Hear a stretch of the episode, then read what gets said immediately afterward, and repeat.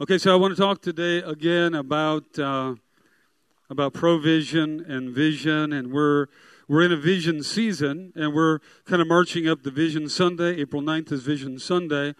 Um, eh, but specifically, I, I, want to talk to you about uh, how provision fills vision, and uh, and what what God's been stirring me with is that He's wrapped all of this in love. That that it's all wrapped up in the emotion of love, and and He He wants us engaged in this emotion of love. And this is, this is how he pours and why he pours goodness out on us. And, and I guess we could think about it from the natural as well. We could think about it from, the, from, from our own families. Many of you, uh, many of you uh, have been raising families. So many of you are adults and you're at that place where you've had children in your home uh, many of you have been married or you've had experiences in relationship, and, uh, and you know how fulfilling it is. How fulfilling it is to have an expression of gift giving, especially gift giving that meets a expectation or heart cry or desire of the person receiving the gift. Yes? Uh, and you know, you, you know exactly the opposite of that as well, right? So, one of your children, you know, they're really desiring something, they're believing for something, okay? And it could be a bicycle, could be a computer, could be a guitar, whatever, right? And, uh, and instead, you get a ukulele. You know? Uh, uh instead of, you know, the new Xbox system, you know, you you get a little handheld chess set. You know? And they open that up and they're like, ah, oh, oh. And so your provision didn't meet the vision. Has that ever happened to you? Anybody ever happened to you? Okay. You're all excited about this gift, and, and you open it up, and it's not the right thing. Okay. Uh, we have a terrible tradition. We, ha- we have a terrible tradition. I don't know if I should tell on us. Should I tell on us? I don't know. We have a terrible tradition.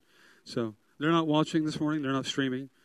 Uh, but for Christmas, every year, mom and dad give all four of us that are males in the family. Did they include you, Ryan, last year? did they include Ryan in this? Because we have five. We have five males. Did you qualify? Actually, I, I, I actually, it, were you present? I don't know if you were present. I, I don't know. But anyway, each year they. We love Brian. So each year for Christmas, you know, uh, they have this tradition of giving us all kind of a funky shirt from J.C. Penney that none of us would wear. Okay, and we all, you know, we we all know what's coming. All of us, you know. So we all pulled it over. Oh, grandma and grandpa. Oh, you shouldn't have. You know. And as we drive away from the house, we drive to J.C. Penney and turn them all in. Every year. Every year. Sorry about that. Sorry. Grandma and grandpa, please forgive us. We love you. If you're watching this morning, God bless you.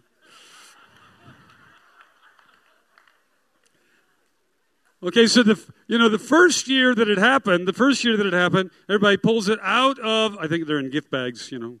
So grandma's gotten smart; she doesn't wrap them. You know, everybody pull them out, and everybody, all the boys go, "Oh, no!"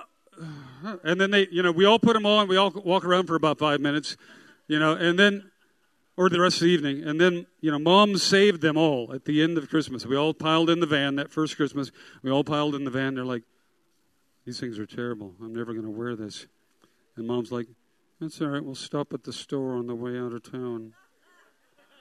And they're like, Whoa, score! Good idea, mom. So, really, all of this sin was your. oh!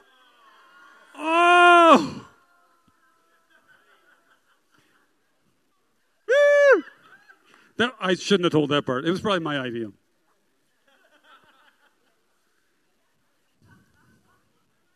So it is, though, with so it is with the, the giving of gifts. Here, here's what we're discovering. We, we looked at this a little bit last year. Is that, that Father, Father loves to give to us and immediately when he starts relationship with us, and this is so typical of Father when he starts relationship with us, and we were studying out of Genesis, the that Genesis is the book that's called the Law of First Reference. It's the seed book of Scripture. We're studying there in Genesis, and, and immediately, you know, uh, he he begins this relationship with Abram, who's later to be called Abraham. Uh, so and and, and he starts this relationship with all these promises. And by the way, promises are his way of giving you something without giving it to you. So don't despise promises because promises are actually yours if you will just expend the faith to receive it. So uh, you still have to spend your faith dollars. You, you, you still have to, the economy of the spirit realm, the economy of heaven, is, is faith but when he says something over you that's a promise, it is his way of loving you and his way of expressing that he wants to and is about to fulfill something amazing in your life. And so this is the way it is with him is that things with him are initiated. He's an initiator.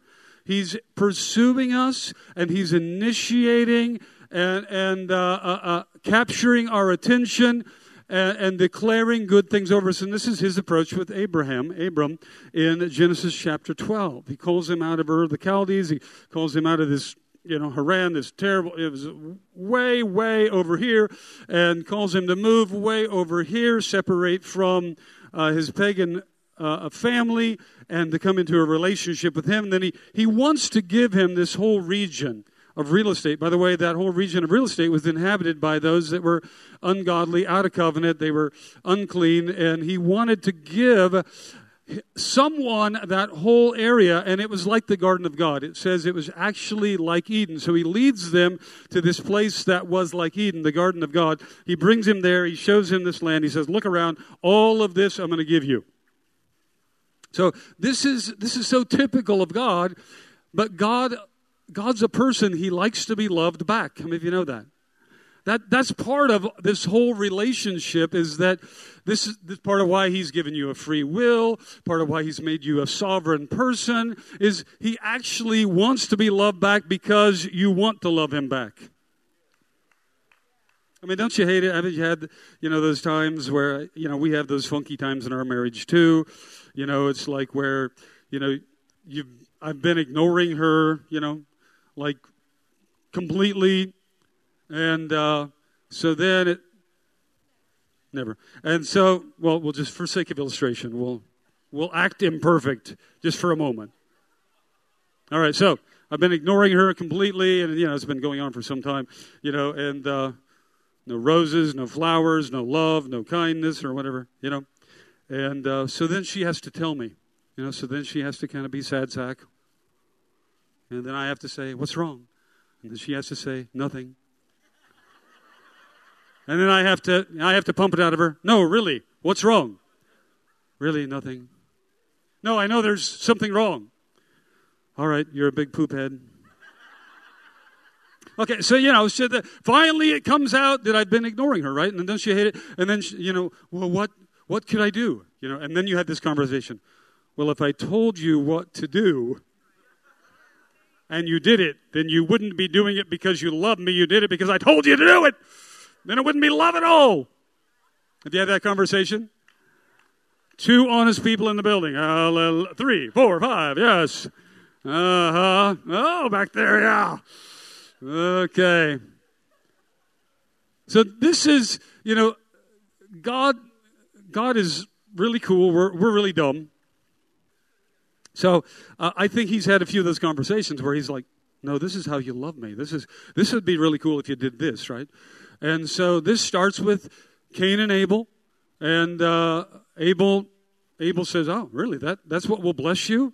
How many of you have read the Five Love Languages by Gary Smalley? Okay, so you know he talks about the five love languages. It's important that we know the love language of the person that we're connected to. That's kind of important because uh, if what ministers to them is uh, gifts, for instance, let's say gifts, that's one of the love languages. If what ministers to them is gifts, and we're always serving them, then we're completely missing a collision of love. So, us doing the dishes and vacuuming, but never bringing a gift, we bring acts of service, but we never bring a gift, is like they'll be thinking, He doesn't love me. He absolutely doesn't love me. This relationship is just, it just sucks. It's terrible. He doesn't love me. Okay? And all of the time, he's just loving you, you know. He's just caring for you. He's vacuuming the car, starting the car up, washing the car, doing the dishes, doing some laundry. Sounds like the dream of every woman in this building, doesn't it? Okay, all right. So, or it could be just the opposite, right? He's lavishing on you, you know, he's lavishing on you gifts all of the time. And you're like, I just would really love some acts of service. I mean, this guy comes home, he puts on his slippers, puts his feet up, you know, lights up his cigar, and that's the end of the evening. Okay, skip the cigar. I, am sorry. Okay, you you didn't relate on that part, but anyway, uh, so and you hear what I'm saying. Another another another one of the love languages is words of affirmation. What's interesting is these five love languages also, they don't relate just to human relationships, but they also relate to our vertical relationship. They also relate to our relationship with God. And so this is the way giving started. The way giving started is he gives to Abraham and he gives to Isaac and he gives to Jacob. And this is the way giving started. And then they give back to him they give back to him. They build an altar and they bring something that is costly and they sacrifice it on the altar and it blesses him and it comes up as a sweet aroma and it blows his mind that they thought of him that they cared about him that they that they and this is what what pleases him it's one of the things that please him how many of you know words of affirmation please him so, in light of the offering of Jesus, we don't bring animals anymore, but, but Hebrews 13 tells us that we still bring the fruit of our lips and the fruit of our that means he loves words of affirmation. You are amazing. You you cover me. You bless me. You you are my strength. You're my help. He loves these words of affirmation. If you if you withhold words of affirmation from father when that's one of the things that relates to his heart the deepest then he's like do they really love me? I don't, I don't really know if they love me. And maybe you're thinking, well, I'm just being really cool. I'm being chill. I'm, I'm being pious. I mean, this is how I was raised. I don't talk much, you know, to the Lord about my relationship with Him. I, you know, just break out of that thing because father wants to hear he wants to hear words of affirmation. He loves your and he receives your words. He receives them. We heard a couple weeks ago from tom as a sacrifice of praise. The fruit of our lips is a sacrifice that he is well pleased with. So in light of you're thinking well jesus made the ultimate sacrifice. Jesus was the sacrifice.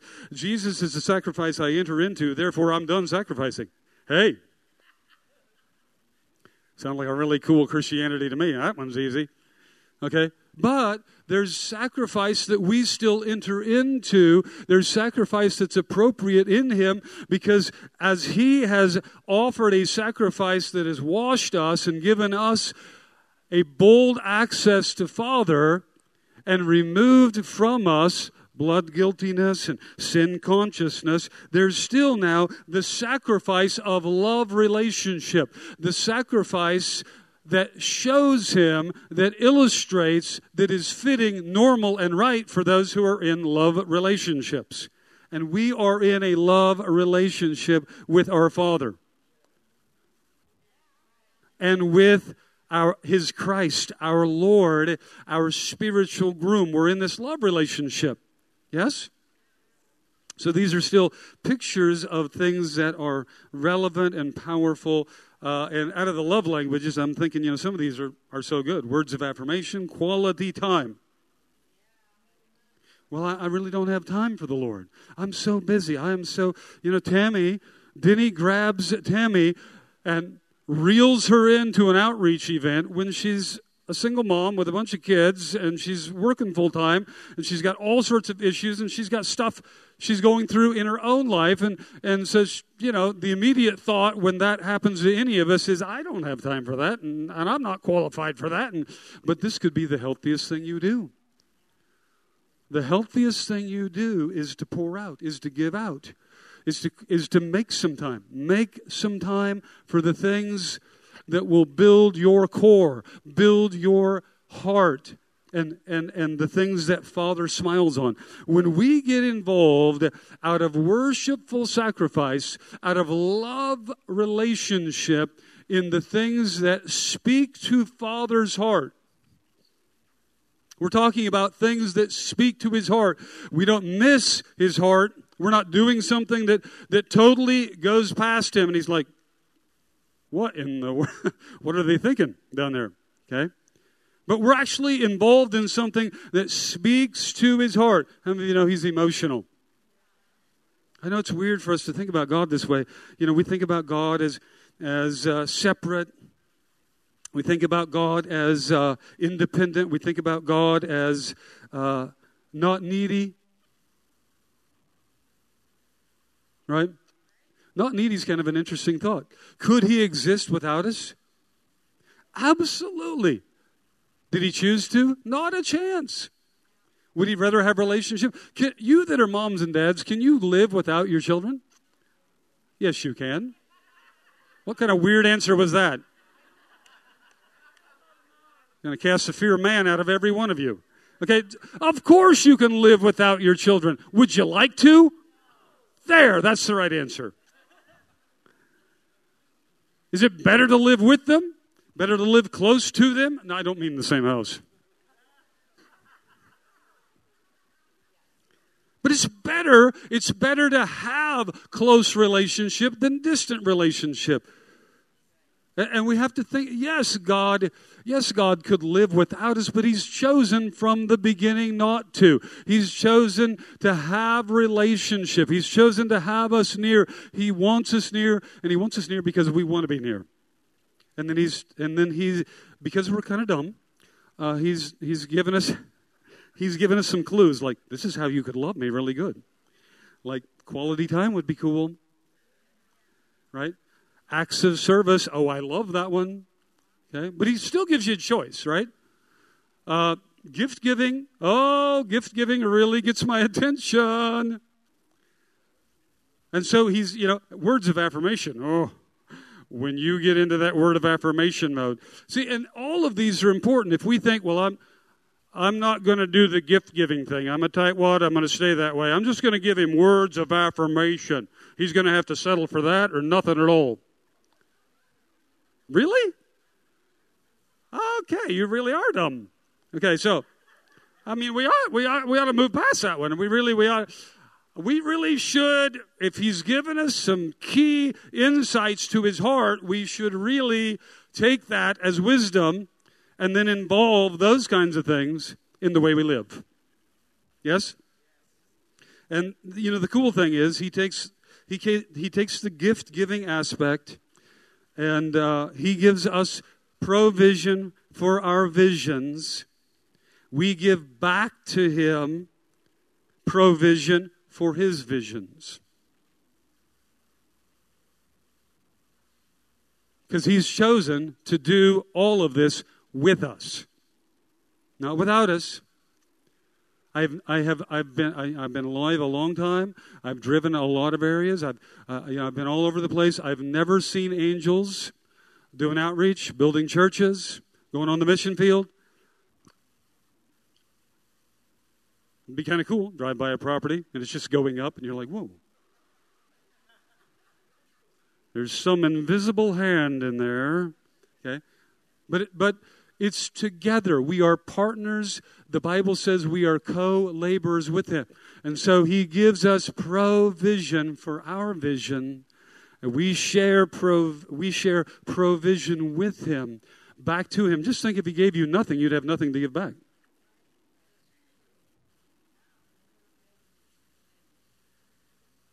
I know that's, that's kind of a bummer thought. I mean, you know, we, But uh, we actually build ourselves up with that thought every so often. We can, uh, you know, on one of our walks, we'll say, well, could be worse. could be a lot worse, right? So life could be a lot worse. And then if life was worse, we would have less to give back. So he's giving you, he's giving you, and every gift that he's giving you, every every vision fulfilled, all provision, sustenance, substance given to you is actually an opportunity for you to love him back. And when you love him back, then his visions are fulfilled because he's chosen to be partners with us. Together we build buildings. Together we go on the mission field. Together we take the gospel. Together we have radio, television, websites. Together we have Bible colleges. Together with Him. Together, together, together. He pours into us. We pour back into Him. And we do it all out of this. He wants it done all out of this crazy love relationship. Loving Him back, loving Him back, loving Him back. Amen?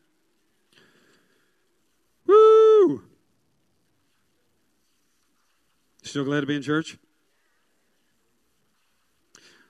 Let's look at um, Genesis 14 real quick. Uh, I want to just pick it up right there. Genesis 14, 17. He gives Abram a great victory over five kings. And Abram gives 10% of the plunder back. And he gives it to Melchizedek, and this is the first instance where actually the gift giving moves not just from altars, because there's been many, not just from altars, but the gift giving actually is defined by stuff. There's a bunch of stuff. And he gives this. And so, verse 17, after the return of the defeat of these kings, The, uh, Melchizedek, verse 18, king of Salem, brought bread and wine. He was the priest of God Most High, and he blessed Abram and said, Blessed be Abram of God Most High, possessor of heaven and earth. I love that because we're in the Abrahamic covenant. That means I'm a possessor of heaven and earth. And blessed be God Most High, who's delivered your enemies into your hand. And Abram gave him a tenth of all. Okay? Hebrews 7 tells us about this. So this is the first, and, and I'm trying to lay this foundation with us that gift giving started before the law, that actually the law was just bringing some new clarity to gift giving. But gift giving to God started before the law. It started with all these altars, and now it moves into goods, it moves into stuff, it moves into possessions. And then we see this typology continues to be developed in Scripture and obviously, when he gave 10% to Melchizedek, Melchizedek did something with it. God does something with your gift giving. He loves your gift giving, but when you give it, he does something with it. Right? Kind of a crazy thought. So, where did all that stuff go? Right? He does something with it. And, and your release of gift giving is not where the stuff goes, it's that you gave the stuff. That's your release. You don't have to worry about where the stuff goes. Well, we, you know, uh, we gave to the church, and I, I don't know what they're doing with that now. I mean, they're just they're doing something really uh, dumb with that. They're even dumb down at the church. I mean, they're just doing something. Ah, we just think they shouldn't do that, and we shouldn't give. And so we're just so. But actually, the blessing and the reward and the joy and the love is in the expression of giving. Not to not to worry about where it goes after that. Yeah? And so he gives this gift. So this was really cool. And what I love about this, and I, I don't know if I brought it to your attention, uh, but but what I love about this is that God responds every time. So God initiates, and then you love him back. And every time you do that, God shows up with something crazy. Like when you love him back, it's like he goes nuts Okay? in a good way. I'm not saying God goes nuts in a bad way. Work with me. He goes nuts in a good way. So, Genesis 15, then immediately God's like, wow, he comes to him responding to this gift giving. And it says, The word of the Lord came to Abram in a vision and said, Don't be afraid, I'm your shield and your very great reward. And then Abram's like, Well, cool, but I'm childless. Can we talk about that? So then the Lord starts talking to him and promises him a son, right? So then eventually, some years later, the son comes. He promises him the son, and we see several instances where he reiterates the promise of this son, all the way up to Genesis 22. And when we get to Genesis 22, the son is here, and the son is a teenager, maybe 13 years old. So he's got the son. So God promises the son, and there's lots of altars in between, and lots of times God shows up after those altar experiences with another promise or a reiteration. Uh, one time he shows up even at their tents, and he reiterates the promise. I think it might be chapter 21. And Sarah laughs. You know, could this come to pass? You know, I'm like an old lady. Abram by then is 99. The Lord changes his name to Abraham. And they're like, what? But God fulfills it. God brings it to pass. Now we get to Genesis chapter 22. He gives him the son, but he asks him to give the son back. Kind of a crazy thing. But a type, a type of what God does with us, with dreams, with visions, with fulfillment, with stuff that God gives us, is that from time to time God might ask you to give it back. And he's actually not after the stuff. By the way, whenever God asks you to give something back, he's not after what it is, he's after your heart. So if God has ever asked you to give something back, remember that. Remember that. Abram knew that. Abraham knew that. So it says in Romans chapter 4, he was willing to make the sacrifice of his son because he's like, well, he promised me the son in the first place. So if he wants the son back, he must be going to raise the son from the dead.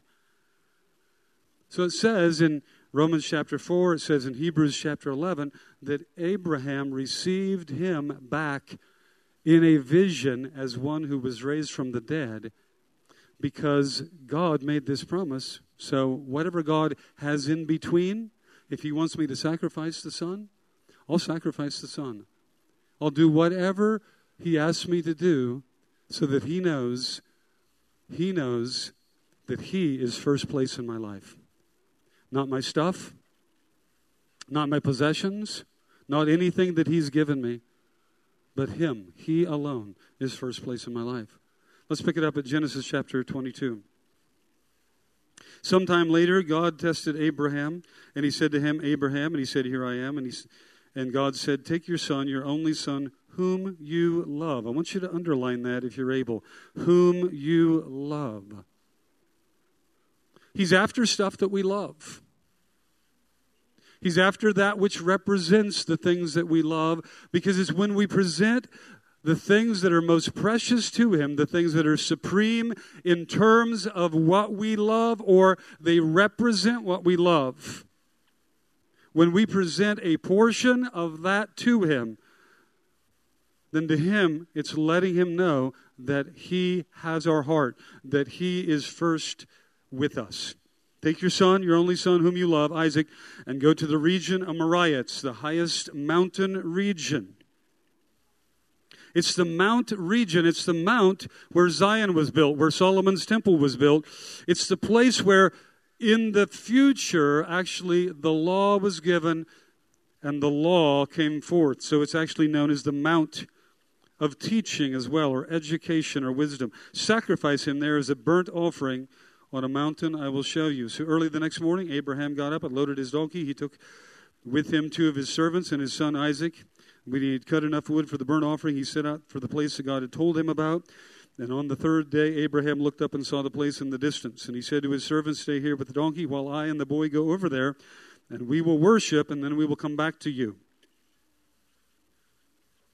Abraham took the wood for the burnt offering and placed it on his son Isaac. He and himself carried the fire and the knife. And as the two of them went on together, Isaac spoke up and said to his father, Abraham, Father? Yes, my son, Abraham replied. The fire and the wood are here, Isaac said, but where is the lamb for the burnt offering?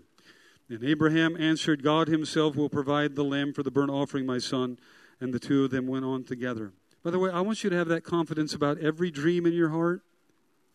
Every dream in your heart, everything God's ever said to you, everything God's ever declared over you, all things that pertain to your future, your provision, and what's ahead of you, God will provide it. Have that confidence within you before you ever get to a place of tithing or giving or offerings.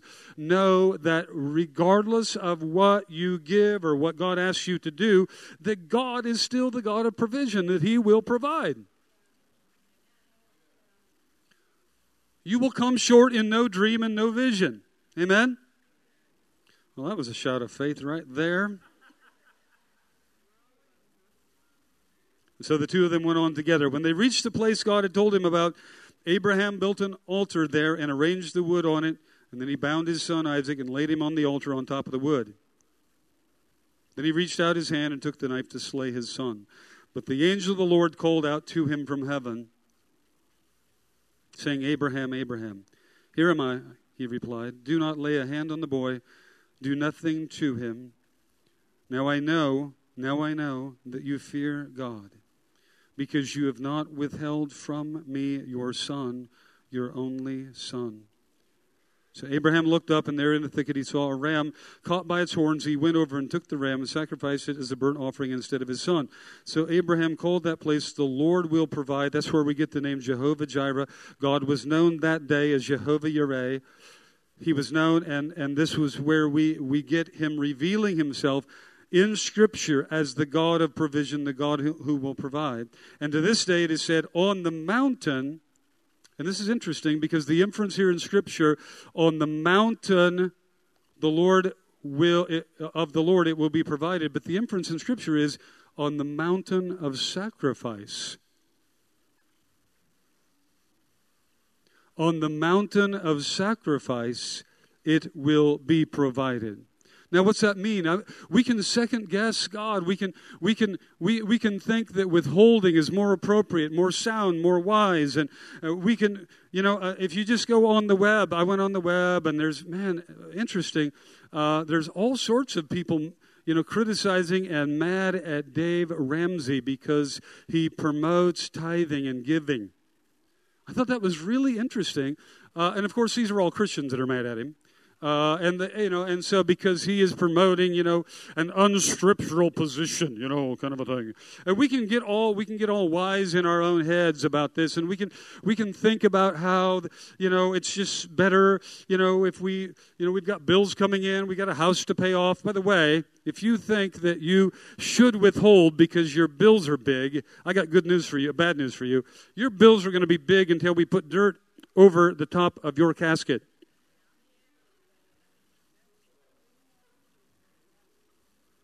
You're always going to have big bills.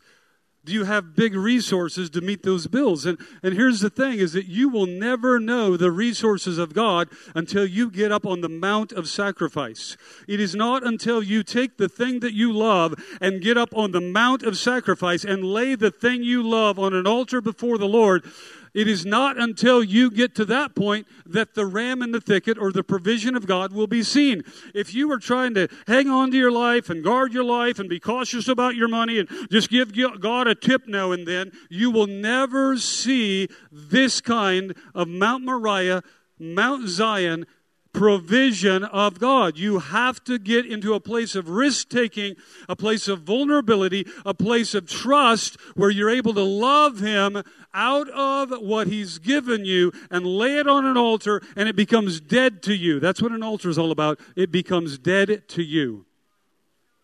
Some of your money has to become dead to you. If some of your money is not dead to you, then you haven't fully sacrificed it. And until you get to a place where you sacrifice a portion of what God has given you, you have not brought an offering, you've not sacrificed it, you've not set it aside. But, but unfortunately, unfortunately, you will never see God's crazy provision. You're thinking, oh, I don't know about that. That's, that's not really true. I mean, I've seen all sorts of provision now. And so, what you're doing, you're evaluating the provision you have now as the maximum provision of what God has for you. You're saying that what God's done with me not giving offerings is the supreme expression of what God would do. But I would say to you, no, God actually has much more for you, much more resource also to channel through you if you'll get involved in this kind of living. Now, what I love, I told you about this, is that God gives crazy stuff, then He asks for a portion of it back, and He says, when you do that, it's loving me. But you have to do it on your own free will. But when you do that, then God shows up in these crazy ways. I told you this is a crazy, crazy pattern. Look what happens next. It says, On the mount of the Lord, on the mountain of sacrifice of the Lord, it will be provided. And then immediately, look at this.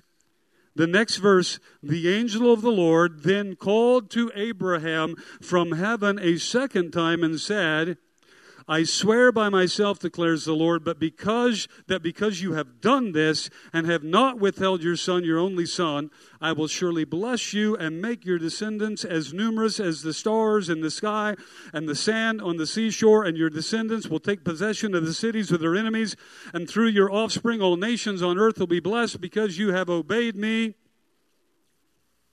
Wow. I, I don't know what more God could have done. I'm, I'm thinking that if if you know you've seen these pictures of Isaiah where he's a wheel within a wheel and where he's a burning fire and where he's a blaze and where he's this and and I think that the wheel within a wheel was doing cartwheels. I, I mean something was going on when this expression when this expression of love was shown that he couldn't help himself. Here comes here comes his declaration through this angel prophetic blessing over him again, anew, and afresh. Isn't that amazing? This is how God works. This is how God works. And this is how, this is how this reciprocal relationship of vision, provision, vision, provision. He speaks over us, then he releases the blessing. Then we bless him back, and it fulfills what's in his heart. And we just have this reciprocal, crazy love relationship going on. And maybe it looks a lot like what you have in your home or something you've got with a spouse, some of you. Some of what we, you know, we dream about. That's what it looks like. Let's stand this morning. God wants to lure you in. He wants to lure you in wants to lure you into being a gift giver, to taking the most precious thing, the most precious thing to you, which is money or what money buys. It's money or what money represents. See, money represents your life, your labor. It represents your education, your skill, your talent. It represents every opportunity and all favor. Money represents all of that. And it is to us. It even represents time and what time can buy. And to all of us, a portion of that given back to the Lord is one of the greatest, loudest expressions of love that He will ever receive. Heads bowed, eyes closed, all across the auditorium this morning. Let's pray. Father, we just welcome right now within our own hearts a shift, a shift of loving you expressly, lavishly. We welcome a shift within our own hearts, a shift of love relationship where we, where we, we understand and welcome that you are a person that we can bless you, that even as we are blessed from others, we can bless you. And We welcome a shift. We welcome a shift of believing fully that whatever sacrifice is set aside, whatever, whatever sacrifice of gift giving would please you, bless you, honor you, love you well That it's never for our want, it's never for our loss, it's never to disconnect us from supply or provision, but it moves us into a deeper place of receiving expressions of goodness from you. We receive that right now. In Jesus' name. Keep your heads bowed with me if you would. I want to close this morning just by inviting us all across the room to draw near to God in salvation. If you're here this morning and you don't know the Lord, you're not assured of your salvation in the Lord, you're not assured that your sins are forgiven, that immediately and right now you have eternal life. Should you walk out the door today and be hit by a car, something happened, calamity strike, or some difficulty, you're not sure that you have eternal life. You're not sure your sins are forgiven. The Bible talks to us about sin, and we've gathered here today because we recognize that we need Him. That without Him, we really don't have hope, that we are partners and partakers of the wrath of God that'll be poured out upon Satan and the enemies of God unless we draw near to Him through Jesus.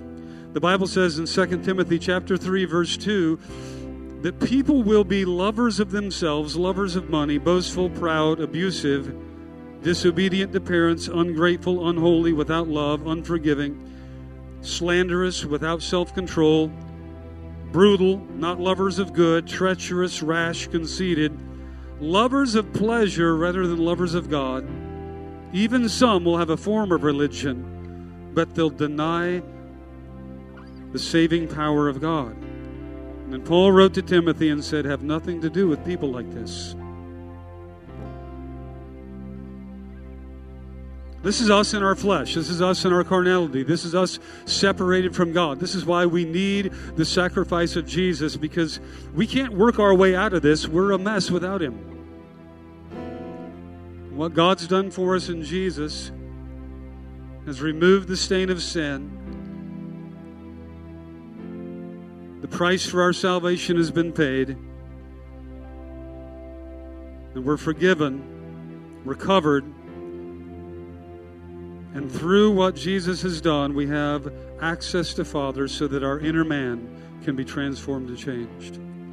If you're here this morning